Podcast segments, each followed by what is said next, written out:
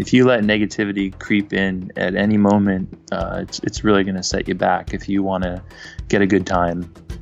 And it's also going to take away from your fun. So, really learn how to keep a positive attitude is probably the most important thing. Episode 294, we're talking bike packing with the 2017 Tour Divide winner, Brian Lucido.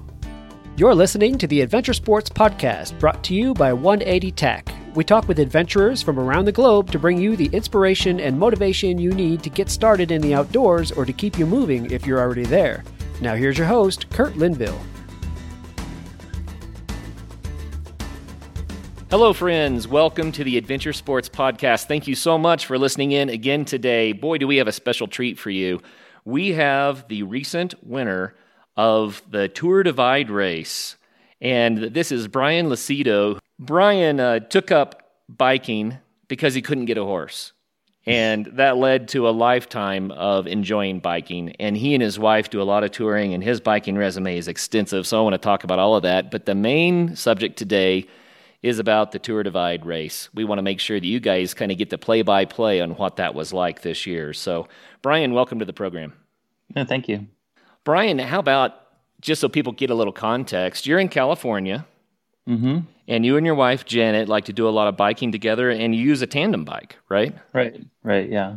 Which is awesome. I want to make sure before the show is over, we talk about tandem biking because that's kind of unique. It gives uh, it gives some advantages and some disadvantages that some of our listeners may not know about. So I want to dive into that a little bit.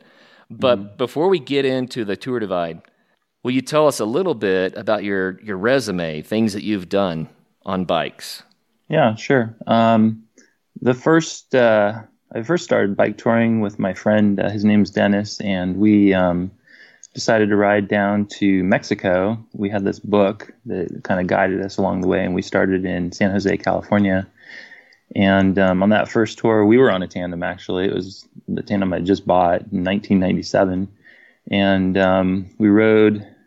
You know, I think it took us like 10 days, and um, you know, we're camping the whole time, and it was pretty good weather, you know, for the winter. We went down in December, and uh, I mean, I loved it. You know, every single minute of that ride, um, it was this sense of freedom and um, you know, feeling like you could go anywhere you wanted, and you know, you didn't. It didn't really cost much money. You know, when we were in college, you know, it was kind of, um, you know, we are always trying to save money. So, um, ever after that, I was pretty much hooked, and I spent pretty much all of my free time thinking of ways that I could kind of recreate that tour or you know do something else that was had that same kind of experience. So I have to ask, you know, the first ride is the the, the most amazing because right. you know it's your first experience. Were you ever able to recreate it? I know you've had a big variety of experiences since. Right. Um, actually, that's a really good question. Um, I, the truth is probably not. I mean, the first the first experience is really the most magical one. Um, so, I mean, that was just phenomenal. Um, but you know, really close. And I think the touring has kind of evolved a little bit, you know, in terms of uh, what I'm trying to get out of it. And so, um, you know, it's not quite the same in like the way you build it up in your mind but actually this the subsequent trips I think were also just as rewarding, but just in different ways. Um, what I mean by that is, you know, I think I've started to learn a lot more um, about different cultures, and you know, maybe learn a little bit about the histories of different countries by going, you know, to different places. Um, so it's not quite, it's not all just about, you know, just the freedom of, you know, being out on the road and you know you can turn anywhere you want now it's a little bit more also about learning and um, that kind of thing, you know. Yeah. Do you consider yourself more of a, a bike touring person or a racer? Oh, definitely a bike touring person. I knew you'd say that. Yeah, yeah. Well, the the Tour Divide, which I guess it used to be called the Great Divide Mountain Bike Race, right? Now they're calling it the Tour Divide. Did I get that right? Yeah, they changed it because um, I think originally it started at the border of the United States and Canada. And if you look at maps, um, it's called the Continental Divide, you know, maps of the United States. But if you look at a map that includes, or a Canadian map, it's actually called the Great Divide. They refer to that differently. So when they added the Canadian portion, which I believe was like in 2008, maybe Um, I, I, might not be right about that. They changed the name of it. Well, it's pretty cool. It goes from Banff, Alberta, all the way down to Antelope Wells, New Mexico. So from fairly deep in Canada to the Mexico border. Right. And uh, it's we were kind of talking before here. How long is it really? And and it's somewhere around twenty eight hundred miles, so two thousand eight hundred miles. But you had some reroutes on this trail or this right. race, so it's kind of like, well, I don't know how long the reroutes were. I think that from year to year, the route might change a little bit. Yeah, I mean, ideally, what you're going to do is you're going to follow um, the Adventure Cycling route. I don't know if you know about Adventure Cycling, but they're a company based in Missoula, Montana, and they make they make up these routes basically. And so that's kind of like the official route is what what they've dictated. Um, they're not involved in the race really, but um, that's the route that you follow. And then, of course, you know, this year we had to change the route because there was a bridge that had washed away due to all the heavy heavy snow, rain um, up in Canada. The uh, the guy who kind of organizes the race, he um, he picked a pretty difficult route, and the purpose the purpose of that though was to preserve the uh, scenery. Like they have a really good attitude about it. Um, you know, there there was the option of taking a paved road during to to avoid that bridge, uh, but you know, if you go on the Facebook pages, he was proposing, well, he didn't go on Facebook because he's not a Facebook guy, but he basically was proposing this really difficult route over some really rugged terrain. And you go on Facebook and all these people are like, yeah, you know, and they're excited about it. So I thought that was kind of cool because, you know, people are getting excited about a route that's way more difficult than it has to be. Um, it, it kind of gives you an idea of the spirit of the people who are involved in this. Right. Um, I think if you were involved in like any other type of racing, people would be like moaning, "Oh God, you're making it harder," you know, like. But no, these people wanted to have more adventure, more scenery. Um, it's, it's a really good group, you know. Well, this is a self-supported race, and yeah. so it's a it's a bike packing race. That means you're carrying everything with you. Um, what are the rules around that? How much help can you have? Well, none. none really. I mean, obviously, so there's um, unsupported and then there's self-supported. So unsupported means you when you start you're doing everything for yourself. And that's obviously impossible to do for 2,800 miles. You can't carry that much water. So right. what you do is you are technically unsupported between towns, and then when you get to a town, you're self-supported. And self-supported means that you, you know, you go to the grocery store, you buy your food, you fix your own bike. So if you go to a bike shop, I mean, I think technically you're supposed to do the own your own work on your bike. Although I think they're pretty lax about that. Um, you know, if somebody offers you food, it has to be something that's offered to every single racer. So um, you know, you're not really allowed to to take stuff from kind of random people. But if it's something that's commercially available, then yeah, that's that's okay for self-supported. Right. Well, it sounds like an amazing experience. And I, I was reading an interview that was uh, in a blog online, and there was something on there about you were thinking, well, that would just be a really good way to preview the trail so we could go back and write it again later. Yeah. Quite yeah. the preview. So you went almost 3,000 miles in 14 days and 22 hours, 45 minutes. That's a pretty quick preview. Holy cow. And how much of it did you miss in the dark? Well, that's a good question. Um, you know, there there were two nights where I rode through the whole night, and one of those nights I think I did actually miss some scenery. Um, but you know, on the, the, I rode through the last night, all through the night, and I don't think I missed anything. Um, that's through the desert, going right. through. Um, I mean, it depends. Some people like the desert. I personally am kind of like not super into it.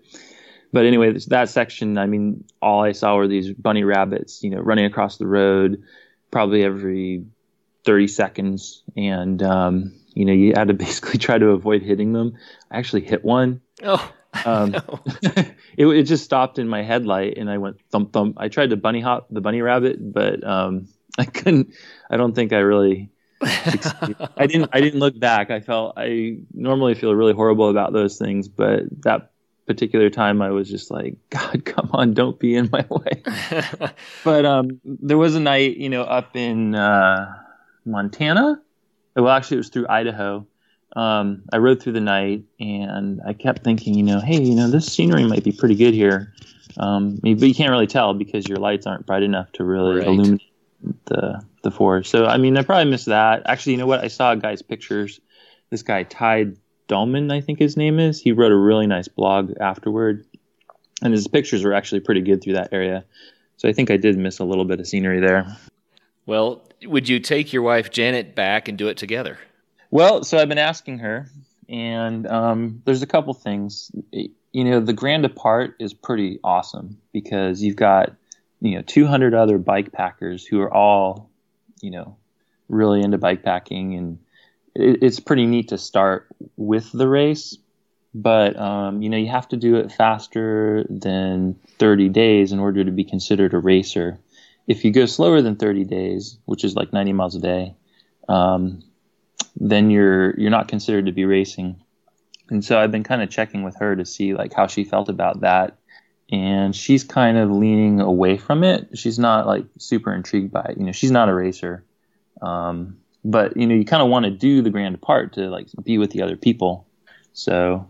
Um, well, maybe we, start with them and then just let them go. Right. You know, don't sign up and just say, "Hey, see you guys.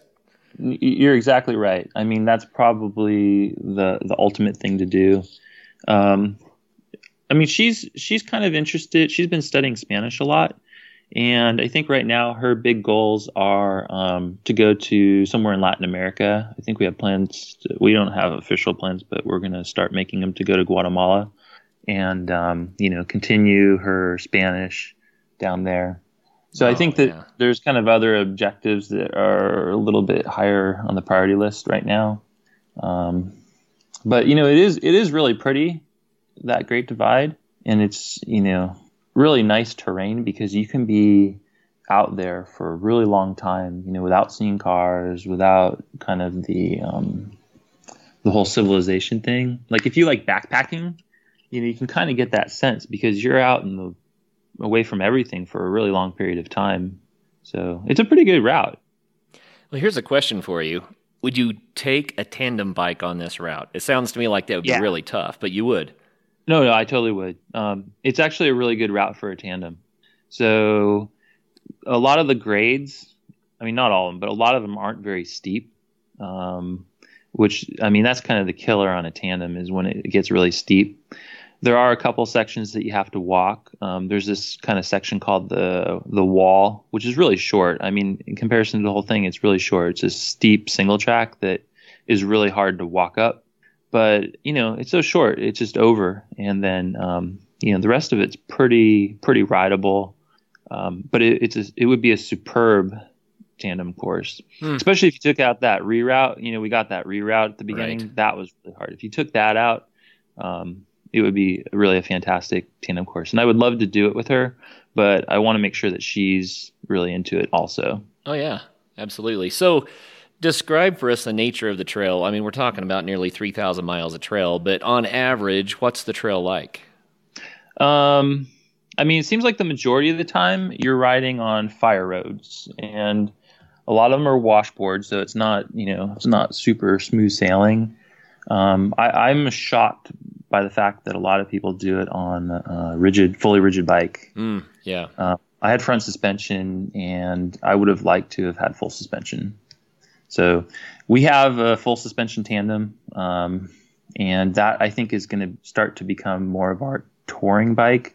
The reason is is because um, we we always find ourselves on dirt roads. Right. whenever whenever we're, we're touring, we're just like, hey, what goes down? You know, what's down there? And you know, always invariably it's a dirt road, but you know, the the dirt roads just always look more exciting. So we we get beat up on our rigid tandem. sure, yeah, no doubt. Well, hey, let's get back into kind of the details of your particular race. I would like to uh, do a play by play and see so people get a, a, feel for what it was really like. You know, take us there. Then we'll dive back into some of your other exploits on bikes. I mean, you uh, let's see, you've you've crossed the United States from west to east, now north to south as well, and you've uh, been to Colombia to Peru. You've been around Europe, Scandinavia, the Baltics, um, down to Panama, and mm-hmm. you rode through the Andes. Mm-hmm. And so you've done so much touring. I want at the end of the show to cover some of that. But mm-hmm. will you just come back to the the the Tour Divide, and let's talk about what the what the first day was like, and then we'll go from there. Okay. Um, yeah, it might be kind of difficult, but uh, I'll try. Yeah, the first day we, we, we got together, and uh, you know we're all gathered out there, and there's this guy named Crazy Larry. Um, you probably look this guy up on the internet, but he's I mean this is kind of an underground race. I don't know if you you knew that, but that's probably part of the reason why the website hasn't been updated is they are trying to kind of keep it underground. Yeah, I mean, uh, isn't it, it's it's more of a thing that you show up and and you do the ride, and it's mm-hmm. not really an official sponsored thing. That's right. And in fact, when you're there, they, you know, everyone calls it a race. You know, there's the GDMBR, and that R, a lot of people say is the Great Divide Mountain Bike Race. But um, Crazy Larry reminds you it's not the race, it's the route. So, there you go. just a bunch of friends riding together is kind of kind of how it works. But you know, some of us are trying to go faster than others. Right. So he, um, you know, he he's kind of I don't know this like pep talk guy. And I mean, there isn't really an organizer, but him being there really made it feel organized. So we're all gathered out there. You know, it rained all night the night before, and we're all probably pretty nervous. And um, you know, we get out there and the trails are kind of muddy from the night before, and then it starts raining. But um, you know, it, it was fun at the beginning because you know it was a comfortable pace. In other words, when you take off, you know, in a lot of these races, you know, guys will just like shoot off and you know hammer their brains out. But in this race, because it is so long, um, you know, it was comfortable enough pace that I could even talk to people. And so I got to know maybe like um, a dozen people at the beginning of the race, which is kind of nice, you know, to know who else is going to be there. And um, I didn't really get to see them as much, you know, after like the fifth day, I think I didn't see anybody for the rest of the race. So, or maybe fourth day, I can't remember. Anyway, so that day it started raining, and then you know, we we ended up going through some mud that, you know, is like maybe um, six miles, I think. Maybe it was only three. I don't know. It felt like you know 100 miles. this this mud that you you know you push your bike a foot and then you clean off all the mud you know that's accumulated on your tires. It's like you know maybe 20 pounds of mud, and then you push your bike another foot, and then you clean off all the mud. You know it just takes forever, and then um, you know after you deal with that kind of barrier you, you, know the mud gets a little bit better and then you know next thing you know you're on that reroute which is like a 30 plus percent grade oh. that you're walking up, and it's just it's just rocks, you know, baby heads piled up, and water's flowing down it like a waterfall. You know, your feet are soaked. You're at the top. You're walking through snow and giant puddles. So it's pretty, you know, pretty difficult. Um, but you know, the whole time I wasn't really, um, I didn't let it get me down at all. You know, I think that the other people I saw, um, they were like getting really frustrated with having to walk so much. And um, I feel like that for me, that was actually a big advantage of, you know, all of the touring that we had done in South America, where, I mean, we pushed through mud for, you know, eons down there. Right. So having that experience, I was kind of like, well, this, you know, this is kind of bad, but, um, you know, it's not that bad. well, and you're all in it together. It's not like one racer right. has a good route, you know. Actually, that's a really good point. Um, one thing I was thinking in my head was, you know, boy, this is gonna suck for those guys. You know, rather than like thinking about it is in how it like was affecting me, I was more kind of using it as like a psychological like, boy, those guys are gonna have a tough time through here. that's that's funny. Well, keeping a good attitude has got to be paramount for a race like this. Um, that's right. You're going really hard day after day after day on very little sleep. How much sleep do you think you got on average? Um, actual sleep probably maybe five hours a night, maybe. Yeah. I mean, I haven't actually calculated it. You could probably, you know, we have all this tracking information. I could probably figure it out. Um, one thing I was doing though is because it wasn't quite enough sleep, I was getting drowsy on the bike. Mm and that's dangerous. So what I would do is, um, whenever I felt drowsy, I would just like run off to the side or ride off to the side of the road and just lie down and set a timer. And I found out that um, I would lie there for five minutes every single time. It was always five minutes. And I'd wake up after five minutes. I mean, it wasn't really like a sleep, but it was kind of like, you know, you stop thinking about normal things and you kind of have like dream thoughts. Yeah. And after five minutes, I was good to go for one, maybe two hours. Wow. So yeah. it was just the reset button you needed to press. Yeah. Yeah. Yeah. That's awesome. So you did this for 14 days, and you know there's some other or long bike races, maybe not this long, where people because they're it, you can do it in maybe five or six days. People are really tempted to only sleep maybe an hour a night. You know what mm-hmm. I mean? But mm-hmm. with 14 days, do you think anybody could hold up with that kind of punishment? Well, actually, so remember, um, you know, before the interview, we were talking about records and stuff. Right. So there's this guy named Mike Hall who I don't know if you know this, but um, he tragically died this March in the Indian Pacific Wheel Race, which is kind of like this except Australia. Mm. He was hit by a car. Oh. I don't I, I don't know the circumstances of it, but um, you know you can always think because you know the death rate in these types of events is actually pretty high. Like race across America, you know how guys die. Um, just this year, a guy named Eric was hit by a car in Trans Am. That's the the, the four thousand mile one. Right. Um, I don't know the circumstances, but um, I mean the way I felt when I was sleepy, um, you could easily see if there were cars out there that I could have maybe you know done something stupid and gotten hit by a car. So anyway, that guy Mike Hall, he I studied his um, you know, before the race, I actually studied his uh, GPS tracks pretty carefully. It looked like he was sleeping about three hours a night. Mm. And so he actually rode, like, if you look at his speed, his moving speed, he rode a fair amount slower than I did, but he slept a lot less. And so um, that's how he was able to go so fast, you know, or set such a great time. Is he could sleep three hours a night. And I bet you there's people like if you took a race across America, those guys sleep even less. So there's people that can go on very little sleep. yeah, and that's part of this stuff that I think would be particularly difficult. Um, you were you and I were talking about the Colorado Trail race, and I, I, was sharing that I'd love to do the Colorado Trail, but I don't want to do the race because I do want to sleep. I want to yeah. enjoy myself, yeah. you know. Right. Right. So, um, I guess that would kind of be the for me that would be the the big decision point about whether or not to do a race versus just to do a ride. Right. And so, well, the the races, I mean, they seem kind of um, kind of glamorous, you know, but um, I mean, I think you're going to probably have more fun not doing it as a race, but doing it, you know, as as either a tour or something in between. I mean, you can still you can still race it and have a great time. Um, you know, the 30 day it's basically you're not considered a racer if you're taking longer than 30 days. But if you did 30 days on the um, Divide mountain bike race or route or whatever, um, you would be doing 90 miles a day. And 90 miles a day, you can get plenty of sleep. You know, you can sleep eight hours a night.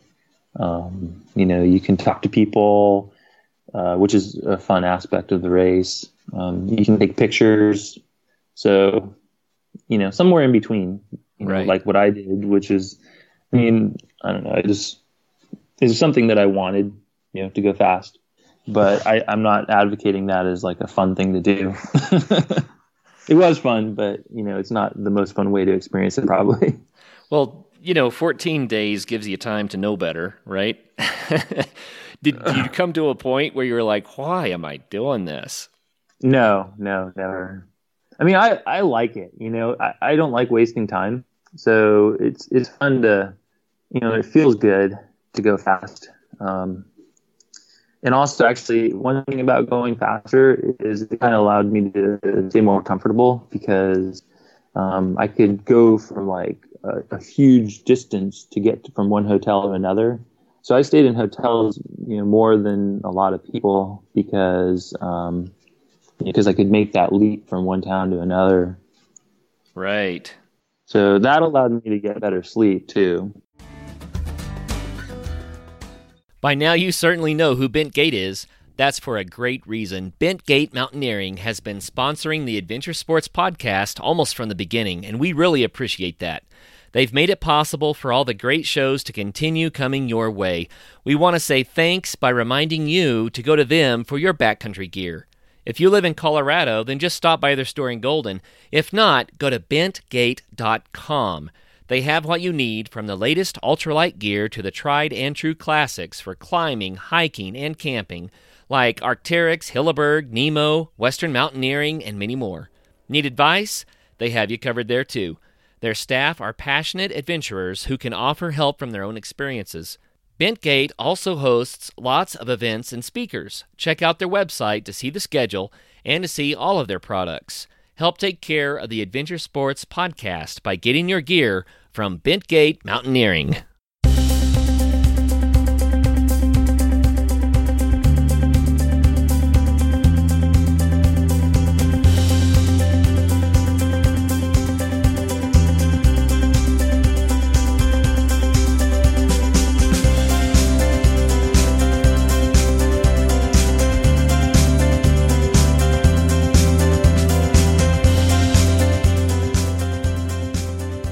Just did the quick math here, and you were going on average about 190 miles a day, just under that. Yeah, exactly. 185, I think. And uh, that's a long ride. Now, here's the thing going 180 miles on a road bike on pavement is not easy, but people do it. Mm-hmm. But you're mm-hmm. not doing that. You're on a mountain bike and you're on dirt roads and trails so, what does it feel like to cover that much distance, not just once, but day after day after day after day? Yeah, well, it takes a lot of time, you know. So, like on a road bike, you know, you could go 200 miles in 11, 12 hours. Right. I mean, some people even do it in 10. You have like a group and a pace line. Uh, but for me, you know, I'm riding like, uh, I don't know, like 17, 18, some days 20 or 24 hours, you know, a day. So it basically just takes more time but you know, I'm never really pushing hard. Um, you know, rarely out of breath. So it, it doesn't like it's not like a super taxing thing on your body in terms of uh, cardiovascular effort. It's more of just kind of like a continuous movement type of thing. So by going kind of slowly, um, it makes it more feasible. You know. Sure. I'm still overwhelmed with how difficult it would be. You're making it sound like it's, it's not that big of a deal, but I know better. This is well, this is a big deal. Go, you go slow and you don't stop. right. I think it's the not stopping that would kill me. I mean, your hands, your back, right. your butt. Yeah. I mean, it's got to just be excruciating after a while. Well, your hands, there's not a whole lot you can do about. Um, a lot of people who I've been communicating with uh, have told me that they have nerve damage in their hands, and I have some in my right hand. Um, so that's kind of inevitable. Your butt, you can actually take really good care of. Um, I had this washing protocol. So I'd wash, you know, triple wash my butt every time I went to the bathroom. So I'd like wash it with water, use hand sanitizer, and then put this um, antifungal on there. So there's stuff you can do. Um, it actually, the race becomes largely about taking care of your body. Mm, interesting. Really, really comes down to that. I spend a lot of time taking care of my body. You'd have to. And of course, taking care of the bike too. Well, what about food? I mean, you're burning a lot of calories for a very long period of time every day. Did you lose a lot of weight on this race? Um, I don't think so. I mean, maybe maybe up to ten pounds. It's I unfortunately didn't have a scale. Made you pretty easy going about all this. Um, what what was your food? How did you stay energized? Well, it's a little bit complicated. So um, I have uh, type one diabetes, and so at home um, I'll eat a really low carbohydrate diet. And so at home I eat a lot of non-starchy vegetables, you know, green stuff, right, and um, stuff that's pretty high in fat, you know, like meat and protein, and I'll eat 100 grams, you know, 50 to 100 grams of carbohydrate in a day. So to give you an idea of what that is, 50 grams is like two slices of bread right. in a whole entire day. So it's really low carbohydrate. You know nobody very few people eat that low carbohydrate. But when you're racing um, everything changes. So first of all i have to inject way less insulin um, because my insulin sensitivity goes way up when i exercise. And um, i have to eat a lot more carbohydrate to deal with that insulin. Um, it's kind of hard to explain but you know like what came first the the chicken or the egg? But if you know you're putting in like 10 units of insulin, um, you're going to have to eat a certain amount of carbohydrate to kind of deal with that insulin. So, right.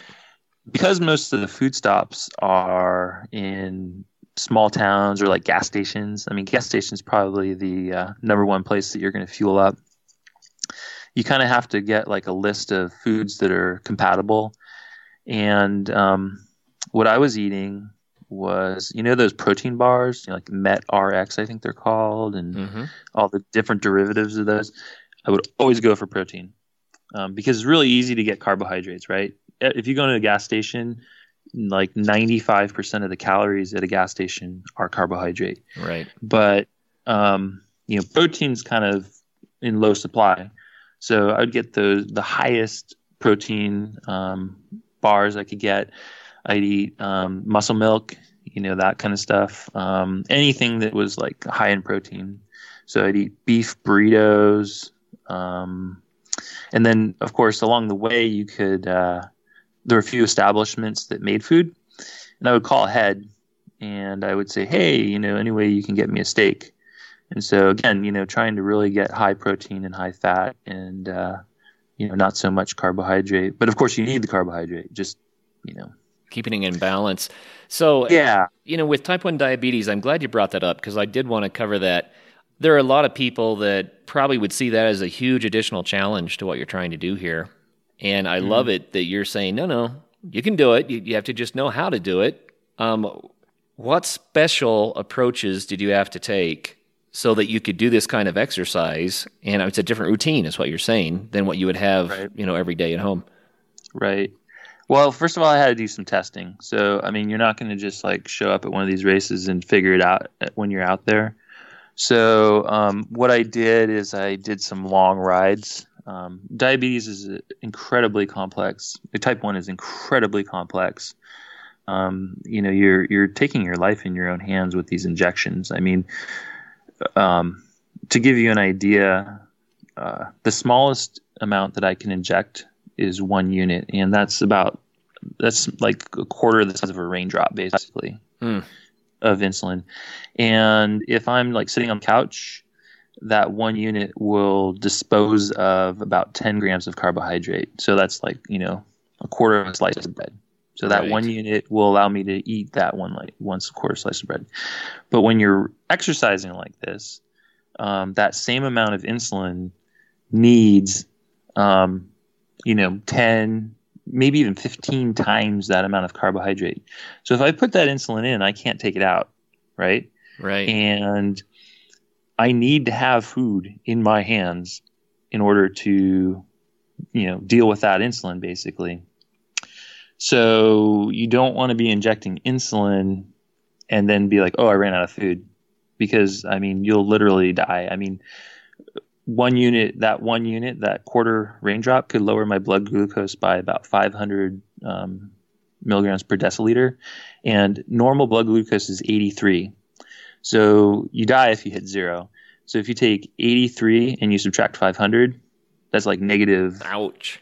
yeah, right. So you're, you're, so you have to be really careful because, you know, normally um, when you're sitting on the couch, that one unit would hardly even affect you but when you're exercising, it's enough to to really knock you out. So anyway, um, because you're alone, um, you know, you really have to kind of err, maybe err also on the side of uh, caution, which means that you're not trying to get normal blood sugars, but instead you try to run a little bit high, which is bad for your long term health, but it allows you to do these these kinds of things, right? Sure. So not a lot high, you know, just a little high. Well, and at one point in your race, you had a, a hypoglycemic attack. Right. Um, was that because you had a little bit too much insulin or just not enough carbs coming in? What caused that? A good question. Um, I actually don't know. Um, I hadn't really been changing, so I'd been kind of on a regimen, um, and uh, maybe too little carbs coming in. Maybe I might have screwed that up, but you know, I hadn't really changed my insulin injection, so I, I, don't really know. You know, like I said, also, you know, type 1 is incredibly complex. So your sensitivity to insulin can change based on your elevation. Mm. Um, it, it, and it's not like, you know, either the, remember I told you it could drop you 500 or it could drop you 10. It's not always 500 or 10. It could be anywhere in between. Right. And so really, you know, you're, you're constantly guessing. And so, I mean, the best thing for a type 1 diabetic to do is to do the same thing every day in terms of their food and their exercise. And that's what I try to do at home.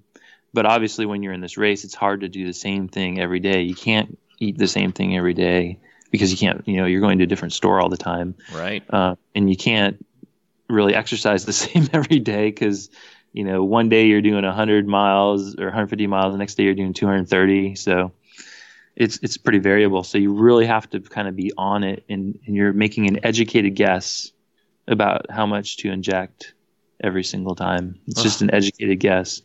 That's that sounds actually very scary to me.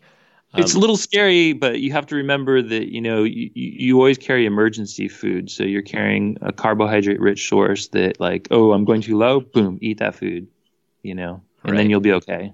Well, I think it's cool that you've found a way to do this, and I think it's a neat example to let other people know that it is possible. Um, right.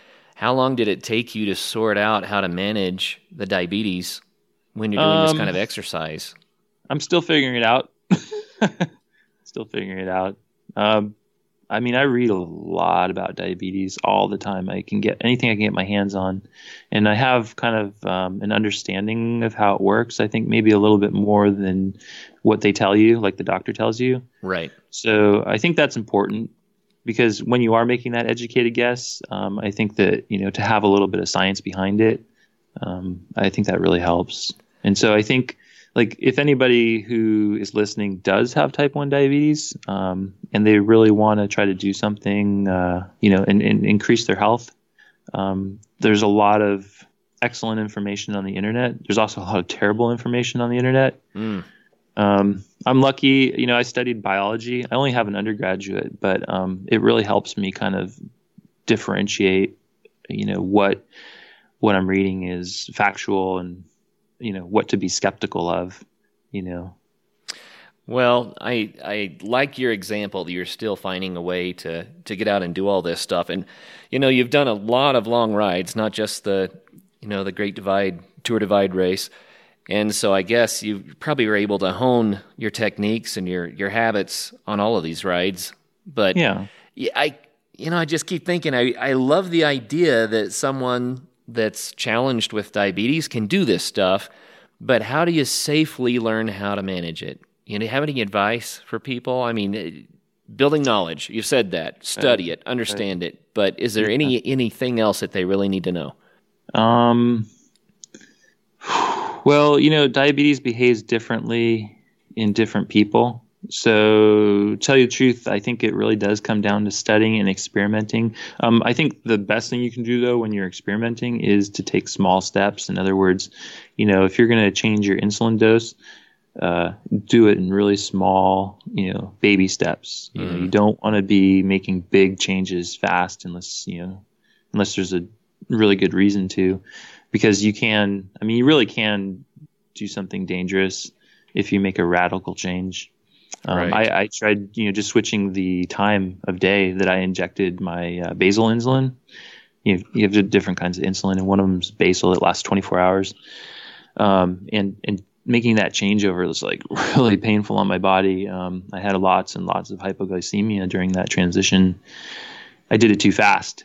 So, but um, you know, people if people do have type one diabetes, um, you know, sometimes I think I mean, I was really depressed when I found out for like a week. But um, if you really think about it, you're kind of fortunate in, I mean, of all the diseases you can have, um, because in this year, you know, 2017, it's pretty much entirely treatable, you know, so you can, if you're willing to put in the work, and it's a lot of work, you know, because every time you eat, you have to do something, but if you're willing to put in the work, you can basically not have any problems. Well, I have to share with you that uh, both of my grandparents on my father's side died of diabetes. And I, have seen firsthand what can happen when it's not treated properly. I love what you're doing. You know, saying, yeah. yeah, you can manage this. This is something we can do. Yeah. Well, it's it's entirely. I mean, both type one and type two, especially type two, are um, you know through changing your diet and um, you know obviously for type one you have to really figure out your insulin dosing. Right. And then of course exercise. Um, you know the jury's kind of out as to whether or not exercise is good for type one, but it's absolutely crucial for type two. Um, I think everyone agrees on that. I think it's good for type one personally. I think it really helps me. Um, the more I exercise, the less insulin I have to inject. And um, there's a lot of science out there right now that says that the less circulating insulin you have in your body, um, the lower your risk for pretty much you know, cancer and all sorts of diseases. Um, having a lot of insulin circulating in your body is not a good thing. A lot, a lot of research papers have come out pretty much saying that. So, mm. um, exercise reduces your insulin requirements pretty much across the board. Yeah. Well, that's fascinating stuff. If you're enjoying the Adventure Sports podcast with episodes twice a week and want to help support the show and keep it going, go check out our ASP member deals site. For as little as $4.95 a month, you can enjoy some adventure discounts while supporting our cause.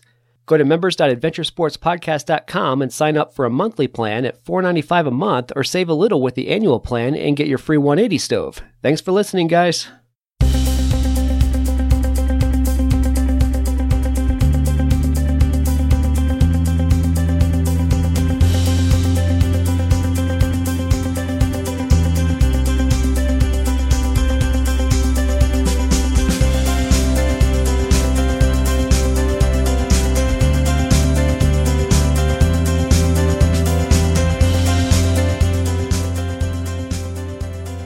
Let's jump back into the race. Just a few highlights. Can you tell us a story about one of your favorite experiences on the race? well, my favorite experience was um, when I finished. My sister was there with her family, and um, you know you're kind of emotional at that point oh, because yeah. you have a lot going on in your head.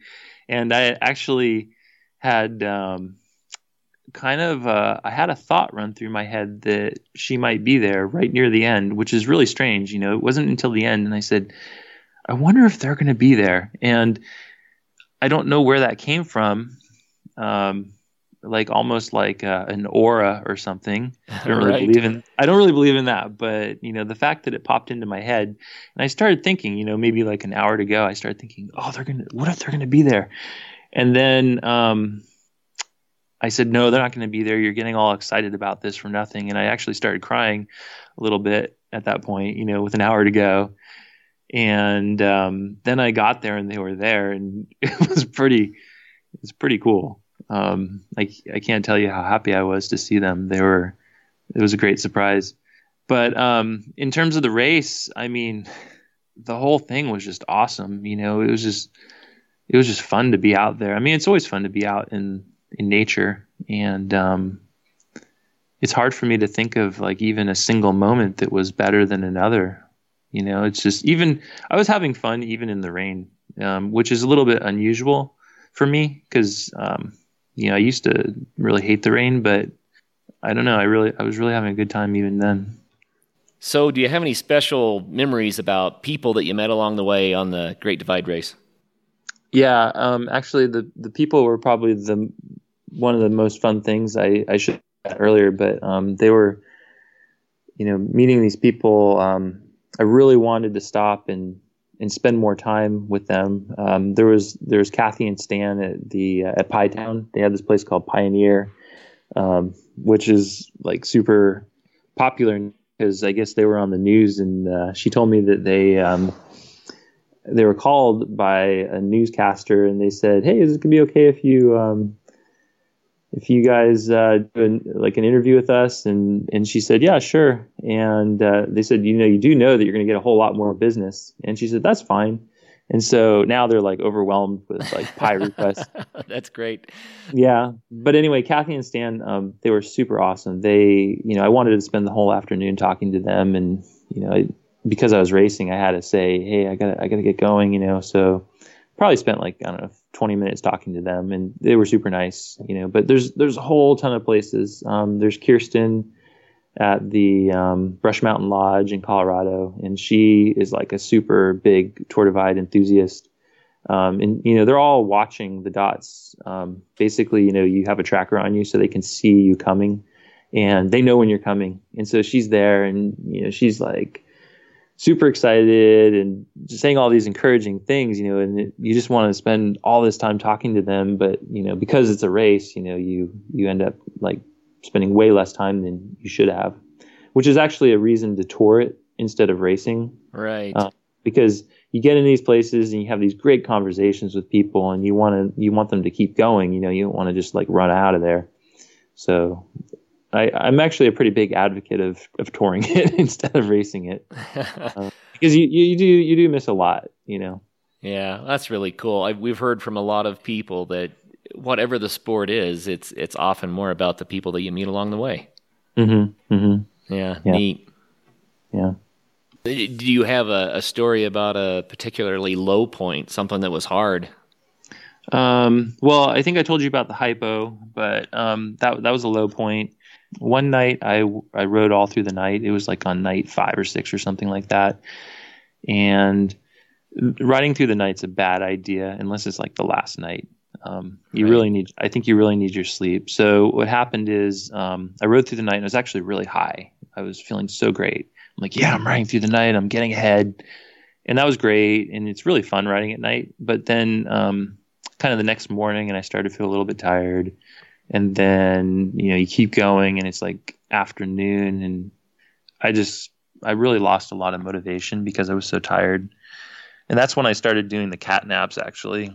And so those helped a little bit but i found myself lingering. Um, i actually met a guy who was doing the trans am race. What happens is um, our, ra- our route intersects with their route you know because they're going east to west and we're right. going north to south and they run about the same time. So I met a guy there and we were chit chatting and I don't know, just kind of like losing time. Um, I wasn't really motivated to like move, move, move and talking to that guy and just kind of um, stopping in a lot of places. So anyway, that was kind of a low that the the second half of that day. So I would advocate to anybody is um, get your sleep. you know, it's interesting you would say that. We uh, we interviewed Yari Kirkland Hyatt about an adventure race that her team won. And mm-hmm. when they started the race, they all got a, a stomach flu and mm-hmm. they got really sick. And they ended up having to get more sleep for two or three nights than they ever anticipated. Mm-hmm. And so they were way behind. The other mm-hmm. teams, you know, were going on a minimum amount of sleep, like 90 minutes a night. But in the end, they won the adventure race. Uh-huh. And I said, you know, I'm not so sure that the sleep deprivation works. You right. guys might be the proof. You could go harder and stronger during the day because you had to rest more at night. Right. But I don't know what that strategy might be, right? I just know that a lot of these endurance racers really push the sleep window. Right. And uh, it sounds like for you, you found out that not enough sleep really did you in. Yeah. Yeah. Hmm. Yeah. And it's just not fun. I mean, regardless of whether or not you're going faster, um, you know, it's just not as fun. Sure. So I think that um, you, really you really got to get to sleep because then you have a good time, and when you're having a good time, I think you go faster. So it, it works on both ends. Right. Right. Well, you already told us the story about coming to the end, and it, it just sounds amazing. But you know, we can tell that you're exhausted at this point. You're tired, and um, you mentioned having this kind of this sense that your sister, right, would be there. Mm-hmm. And uh, I've heard so many people talk about endurance racing that it takes you to a place mentally that is not where you normally are, right? And some people describe it as a really good place. Some people describe it as as kind of wild with you know hallucinations and everything else. Mm-hmm. Did you have any experiences like that? No, no hallucinations. you I got mean, enough sleep then. Good for you. well, I mean, for me, the um, the objective was to not like suffer, and so I I really didn't want to push the whole sleep thing. Right. I really didn't.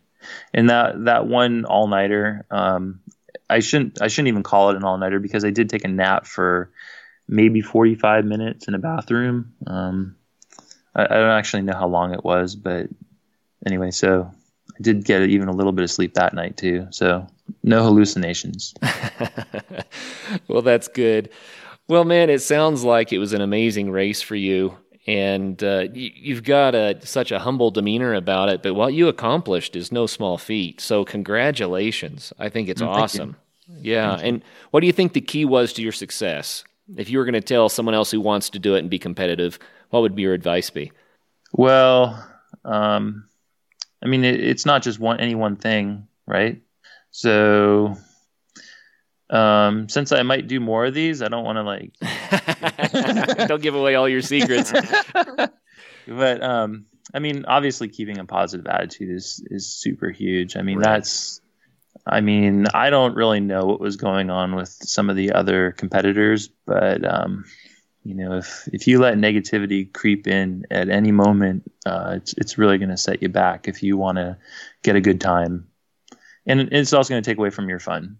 So really, learn how to keep a positive attitude is probably the most important thing. And then, of course, you know, you got to train for it. You can't just like show up without training. But I think everyone knows that.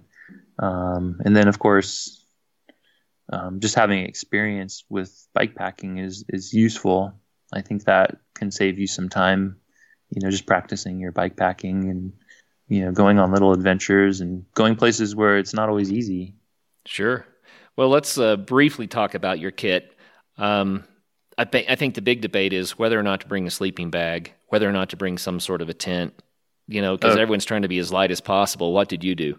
Well, everyone brings. I think everyone brings a sleeping bag. Although there was one kid who I talked to right at the beginning, and he had no sleeping bags. I don't know what he did. Um, I would have loved to talk to this guy more, but we were in the middle of the race. So um, all he said was, "It always works out." he, he has a trick he doesn't want to tell. Right, but like, what do you do? Like, you know, I I was trying to hotel hop, but I mean, I still camped four nights, and you know, didn't camp you know rode through the night two nights. So that's six nights where there was no hotel. So i don't know what this guy did. Um but yeah i carried everything. So i had a full tent um you know two a two layer tent so it was protected from the rain. Um i didn't use it much i tried to camp like uh, i camped at a post office one night when it was threatening to rain and i camped under the awning of a school another night um, and for me, that was by design. I mean, that's not like, you know, rugged wilderness type camping, which I prefer.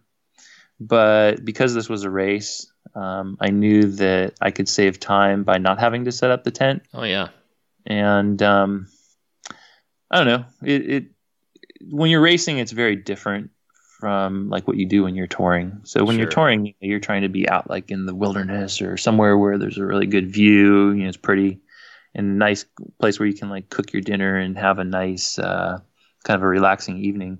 But when you're racing, you know, you're really thinking of practicality. So the post office was cool because they left the door unlocked and they had a kind of an awning. And so I just set up on the awning and then I figured, well, if it really starts to rain, because, you know, there's lightning everywhere.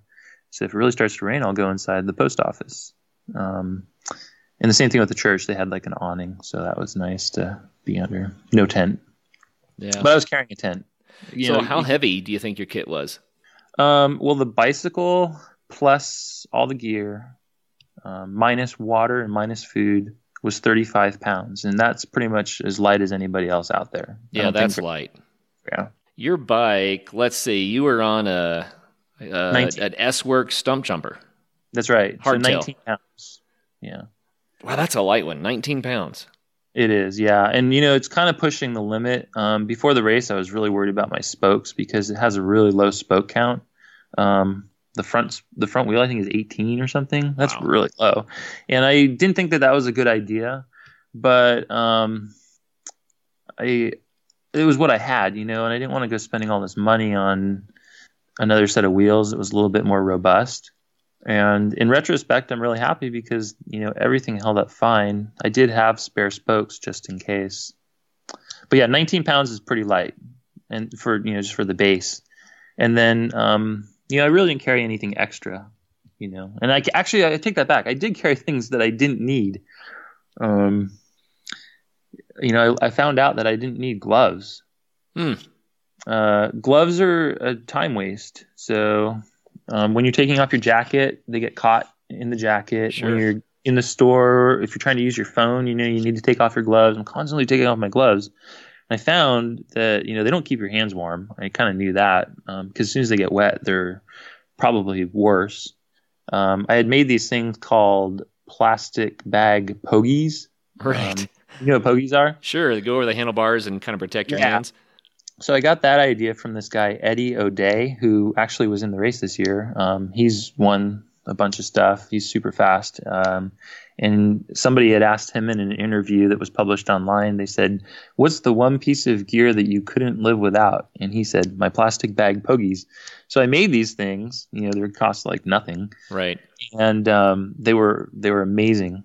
And so I could have easily substituted or gotten rid of the gloves and then just used these pogies. I ended up losing them, unfortunately, but I lost them after it stopped being cold.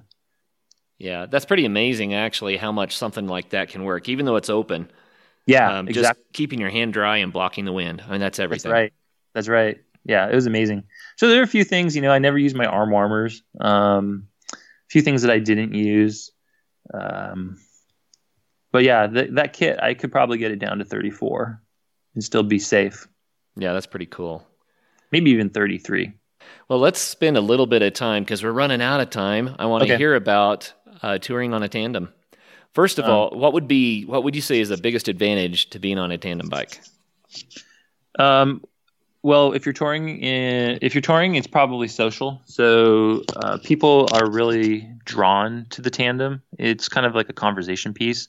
I mean, if you're just touring, um, people might come up and talk to you because you got your panniers. But if you're touring on a tandem, people are gonna really want to come talk to you, Mm. and it's it's been a really great um, icebreaker. You know, in thir- in lots of countries that we've traveled to, um, we we oftentimes give kids rides. You know, where I'll drive the tandem and a kid will jump on the the back, and they'll uh, you know they love it. they get to pedal and and see what it's like. So. I, I think that that's a really big advantage. Um, the other huge advantage is that we're never separated, and you know, for some couples that might not be a good thing, um, but for us, it's it's great. I mean, we love being together, and um, she's, you know, she's very patient because I I talk a lot about like things that she's probably not interested in, but Um, I've always wondered how much efficiency is gained because, I mean, the one tandem weighs a little less than two separate bikes. You have less wind mm-hmm. drag because the mm-hmm. person in the front is breaking the wind for the person behind, and you have two people pedaling. So it's kind of mm. like a little bit more than one person's wind drag, but with twice the pedal power. So is Yeah. that a, a marked improvement? Um, on our we so we have actually three tandems. Um, on our we have a road racing tandem, and on that tandem, absolutely. So, I mean, we can go faster on that tandem when it's flat than or downhill than we can on our individual bikes. Hmm. So yeah, yeah, it kicks butt. But um, when it comes to touring, you know, once we fully load that thing, it's 105 pounds, and if there is a difference, I don't notice it. Hmm, Um, okay. I don't I don't feel like there's an advantage in any way. But you know, for for Janet, she's um, a slower rider than I am, so still we're together. So um, I can't say that on touring we go faster than we would on our individual bikes, totally, because um, it's harder to handle, especially on dirt. Right. But we're together. Sure, which is fun. Now, this is really a novice question, but hopefully someone else out there is asking the same question. When you're pedaling, um, can you input your energy independent from each other, or do you have to have the same pace?